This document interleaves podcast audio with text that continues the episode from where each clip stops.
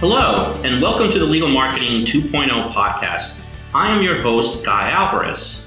This is the show where we examine the latest trends in digital marketing and explain how they can help you and your firm get more clients and generate more leads. In today's episode, I chat with Gretchen Koehler, the Chief Marketing Officer at Bentham IMF, one of the world's most successful commercial litigation finance firms. But before we jump into the episode, I want to ask you a question. Do you struggle with digital marketing and how to make it work for you and your firm? If so, I want you to go to lawfirmmarketinghelp.com and sign up for a free digital audit. This audit will provide you with all the information you need to build a blueprint for your firm and produce the results you want. All right, so let's dive into the show. Um, prior to joining Bentham, Gretchen held marketing and business development positions at four leading law firms. She's a New York State admitted attorney and a certified professional coach, yoga instructor, and an energy medicine practitioner. Hey Gretchen, how you doing today? Hey Guy, I'm great. How are you? Yeah, I'm doing great. Thank you. It's so good to have you here in the Legal Marketing 2.0 podcast. And, um, you know, for our audience, it's primarily uh, marketers at law firms and other legal marketers around the world. And one of the reasons I'm really excited to have you on the show today is that you're one of our first guests that really has fantastic experience when it comes to the legal industry. Obviously, you started out as a lawyer and a certified professional coach. And then uh, you've worked for four different law firms. And now you're the CMO of one of the most successful commercial litigation firms, Bentham IMF. So tell me a little bit how did you get down this road? How did you go from a lawyer to a marketer? And, uh, you know, what are the steps that you took and, and how are you finding it? Sure. Um, well, I, I've had, I guess, what some people might call a number of fortunate um, accidents or lucky breaks in my career. Um, I, I did start practicing. I was with White and Case. While I was there, I was offered the opportunity to transition um, onto their practice development team, which focused on doing marketing and business development and specifically, I was focused on the litigation and IP practice areas and also supported the arbitration practice. I didn't have prior experience working in marketing at all, but the firm was looking for somebody who understood their practice and who had developed some credibility with the partners. And they thought that I would be a good fit in the role. So um, we we tried it out basically. I sort of did it part-time and continued to practice part-time for a few months. And once i realized um, how interesting the field was and that even though it was sort of a side step for me it wasn't necessarily a step back or taking me in a direction where i didn't feel that i was going to have a lot of opportunity for professional growth i transitioned into doing it full time so i stayed at white and case for um, a couple of years in, in that role. And then ultimately moved over to Dechert LLP, which is another global law firm, mm-hmm. um, and uh, was there for three years and then was presented with an opportunity to step into the role of helping to launch a business development and marketing department for Kenyon and Kenyon, a intellectual property firm and um, went from there to doing the same type of thing with Kasowitz Benson. And um, now here I am uh, for the last year and a half at um, Bentham IMF, as you mentioned, which is um, a step out of legal marketing, sort of, although still a related industry, right. and um, a step into more of the finance world with a specific focus on, you know, really um, providing financial resources to litigants and law firms. Wow. So that that is pretty unique and pretty different. So, you know, I come across a lot of lawyers that just, you know, really have become disillusioned with practicing law. You know, what advice would you have to other lawyers or other people that that might be interested in pursuing a similar path to what you took? Hmm.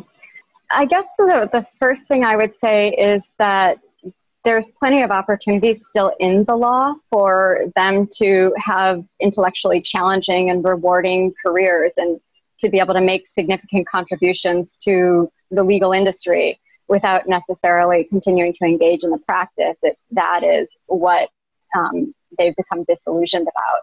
So my advice would be um, to start looking around at you know what opportunities there might be to um, help to grow a firm's business or to play some kind of financial role or strategic advisory role um, depending on you know what kinds of skills they're looking to develop and to just really get curious about how they might be able to use some of the skills that they have developed as an attorney in order to um, step into a different type of role.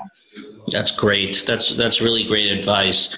So you know it, it's not just that you stepped into the roles but in a sense you you sort of set the vision for and established you know uh, marketing and business development departments uh, at two of the AmLaw uh, 200 law firms, and then in your current role uh, at Bentham IMF.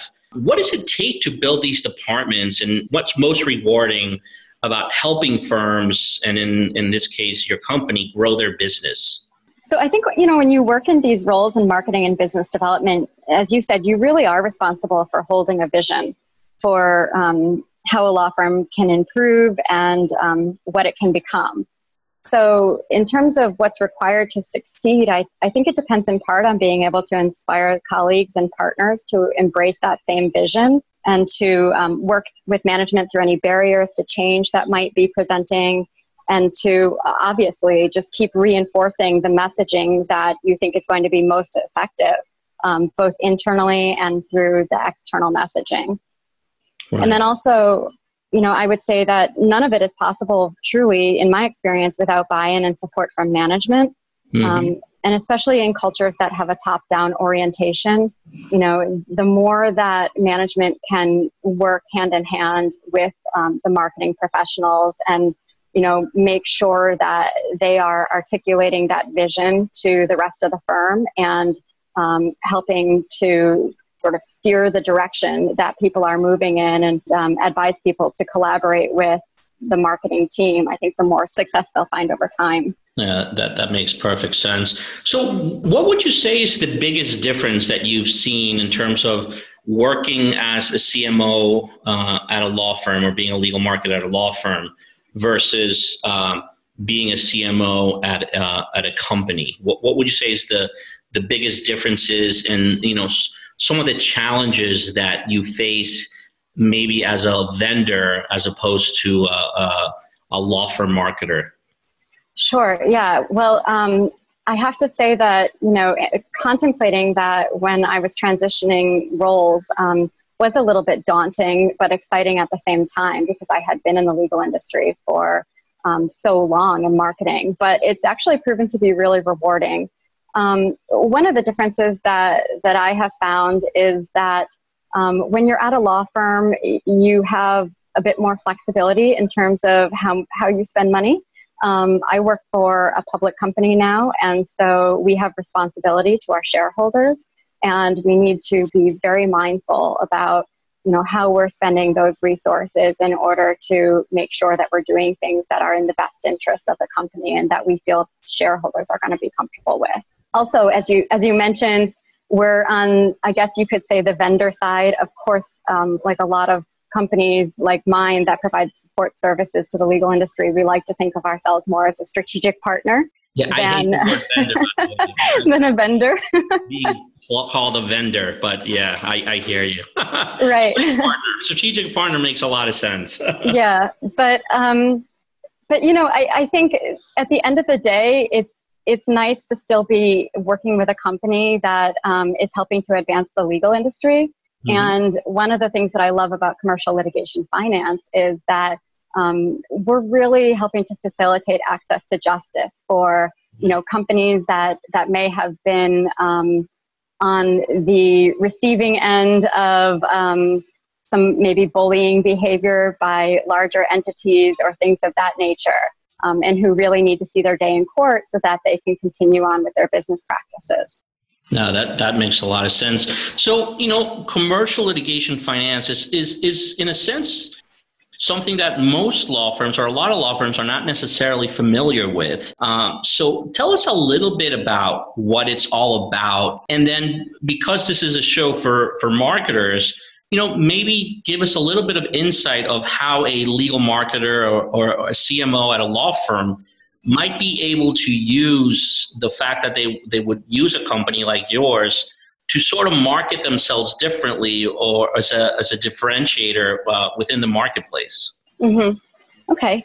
Commercial litigation funding companies like Bentham IMF um, provide financial resources to litigants and law firms. So um, we either provide funding directly to plaintiffs who are looking to bring a litigation um, and may need outside funding in order to be able to afford top counsel or who may need funding in order to be able to continue on you know with with developing their business while they also pursue a litigation claim. In addition as i mentioned we provide funding directly to law firms and the way that we do that is rather than providing financing that's collateralized by a single case as we often do for companies um, or litigants we provide funding that's collateralized by um, of what we call a portfolio of cases for law firms. And um, all of the funding that we provide is non recourse, which means that we only receive a return on our investment if and when um, the companies that are, or the cases that are being used to collateralize the investment turn out in a successful result. So, in terms of um, what legal marketers need to understand about it, I would say that they should be aware that this is a resource that law firms can draw upon. And um, that it is something that law firms are using in order to be able to uh, get a leg up on the competition. For instance when they're responding to rfps where a client is you know inquiring about alternative fee arrangements and things of that nature so, oftentimes, what will happen is with the use of our funding, a law firm is able to take a case on contingency where they may otherwise not have been able to uh, or willing to take on that much risk. But with funding from us, the risk is a bit more measured for them and there's more comfort with being able to take that on. So, it helps them to expand their practices and sometimes take on more plaintiff side work for clients who they perhaps have only been able to engage on the defense side. That's great. And, and, so, since you joined Bentham uh, about a year and a half ago now, I mean, you guys have opened three new offices around the world. We've seen a lot of growth across the litigation funding industry.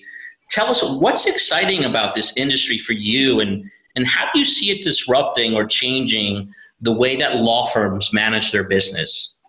Sure. Well, I, I, think most legal marketers are well acquainted at this point with um, the stress in the market, you know, that's being caused by increasing client demand for flexibility in fees or alternative pricing. And litigation finance is, is yet one more um, option that law firms can offer to clients to be able to meet that demand.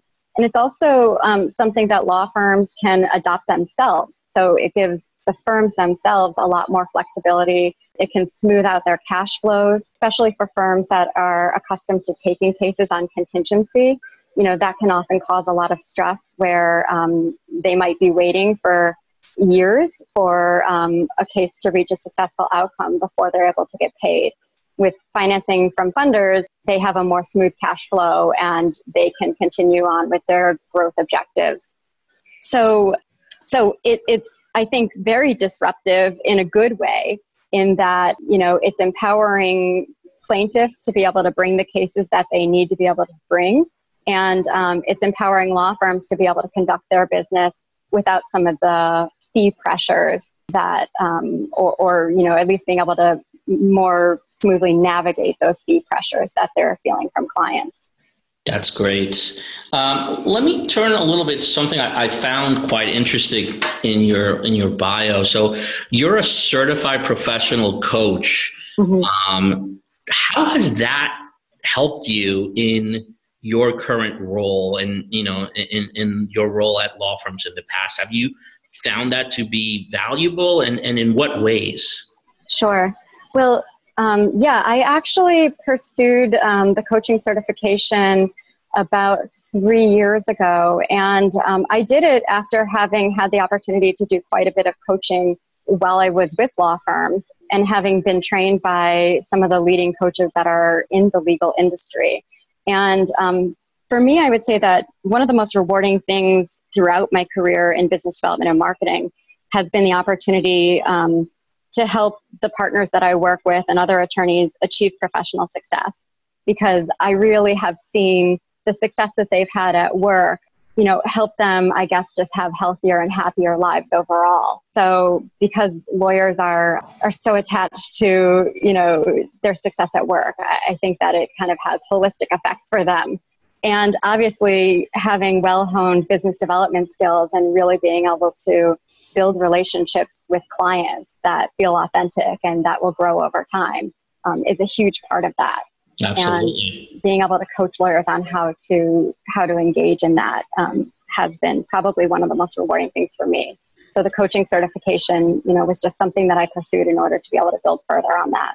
That that that that's makes so much sense, and, and I imagine having those kind of skills and being able to work with lawyers has really helped you in your career. Another interesting thing I noticed is that throughout your career, you have worked almost exclusively with, with litigators. Yes. Whose business development needs actually are quite different than attorneys that have transactional practices. Um, for legal marketers out there that work with litigators, you know, how is it different and how do you approach uh, legal marketing differently when you're uh, doing it for litigation as opposed to other types of practices? Sure. Well, I, I, guess you know you could say that when you're a litigator, you have to be a bit more in the hunt at all times. Mm-hmm. Um, frequently, with transactional practices, there's there's more of a reliable stable of clients. Right. Um, and while many firms, you know, that that have had a lot of success in litigation, may have clients that will always turn to them if they face a litigation. Um, the the frequency of that or the predictability of it can be a lot less than what you might find in a traditional practice. Mm-hmm. So um, it, there's a lot more pitching that's been involved. You know, I think that client relationships are that much more important. Litigators need um, constant support in always being able to find new clients that they can work with and figuring out how to develop those relationships. So, so does content marketing play an important role as a, as a uh, marketer for litigation services, or is it sort of a, a different approach? I think it definitely plays a role. I mean, when you're a litigator, um, you need to be constantly visible and part of that is being top of mind right? So mm-hmm. being able to produce content on a regular basis you know having a profile in the industry um, unfortunately most people are not going to remember a case that a litigator won 10 years ago. You know they're going to remember what they saw in the headlines last week. So um, writing about the cases that you're handling you know writing about the nuances in the law that you're seeing as those cases develop um, and and just as much um, uh, doing video commentary and or um, being visible in the media can be hugely beneficial for um, a litigator's career. And let me ask another thing. So, obviously, legal marketing has changed significantly over the last couple of years. Mm-hmm. Uh, more and more firms and, and companies in the legal industry are using and relying on digital marketing as a way to uh, raise awareness of them of their practices or, or their uh, services you know how do you what do you see in terms of digital marketing? Where do you see it going? And how is it currently helping you to accomplish your role at, at bentham? Mm-hmm. well I, I mean i think uh, as i've said previously in other formats digital marketing is here to stay. You know there's there's no doubt about it. And um, and so i think for firms and attorneys to figure out where they're comfortable being able to take advantage of dig- digital marketing, whether it's through blogging or through um, having a regular presence on something like LinkedIn, or perhaps using that as a publishing platform, or maybe even Twitter, you know, depending on who their target market is. Um, I think all of those things are critical and will continue to be so. It's something that we take very seriously here at Bentham IMF, and we have an editorial calendar we're constantly developing new content um, and trying to educate people that are in our target markets and, and even people in the broader community about the benefits of litigation finance and what it can do, you know, to help improve the legal industry and provide better access to justice. So one of the, I guess, some of the things that I have found to be really fun are getting getting the people in my company involved in that. And um, so one of the tools that that we use helps to amplify our messaging by allowing people throughout our company on a weekly basis to see what we've done on various digital platforms, mm-hmm. and then being able to share that content with their networks. So it's helped us reach beyond the company's network um, to reach, you know, the networks of each individual who works for our company, and it's helped them in their marketing, you know, to stay visible with their networks and to constantly be um, sharing something that might be relevant and timely. And, and that is so important. And I feel that a lot of times uh, law firms and other companies sort of miss that point, right? That it's not just the, the firm or the company that should be doing the outreach through social media and other methods. But it's really, for it to be really effective, you have to get everyone involved because everyone has their own networks and you never know where business is going to come from, right? So the more that you can amplify your message and get it out there, I think the more of an opportunity to reap some rewards from it. Exactly. And what I like about the approach that we've been taking is that it really helps to make social media accessible and comfortable for the people on our team. So, you know, they might put their own spin or, or add some thoughts in, in a comment when they share whatever we've produced. But um, we've done some of the work for them. And so it sort of lessened the burden of engaging with it, but also still allowed them to be able to have that voice and, and to be able to share with their network. That's great. All right. Well, we're almost out of time. Um, is there something that I forgot to ask you, or you would want to share with our audience, some sort of takeaway or some advice that you'd like to offer? Gosh, I don't know. I guess if there's anything I could say, you know, it's it's probably something that I've tried to embrace throughout my career, and which has taken me um, in directions that I would have never foreseen, which is to you know stay curious, stay flexible, and and just continue to be excited about um, about where where the legal industry is headed and what you can do to make a contribution. That's great. I, I love that. All right, Gretchen. Well, thank you so much for your time. If people want to uh, learn more about Bentham, they can go to your website, benthamimf.com. And what is your Twitter handle if people want to follow you on Twitter? It's at Gretchen Koehler. Excellent. And they can also connect with me on LinkedIn. Fabulous. All right, Gretchen. Well, thank you so much for your time. It's been a pleasure having you here, and uh, we wish you the best of luck in the future. Thanks, Guy. I appreciate the opportunity. Before you go, and if you like this episode, please go to our website so you don't miss a single one of our new episodes. We're on iTunes and SoundCloud, and you'll find the show notes for this episode, including more information on our esteemed guests. Along with this episode show notes, you'll find all of the Legal Marketing 2.0 episodes at goodtobesocial.com. Thanks for listening, and until next time.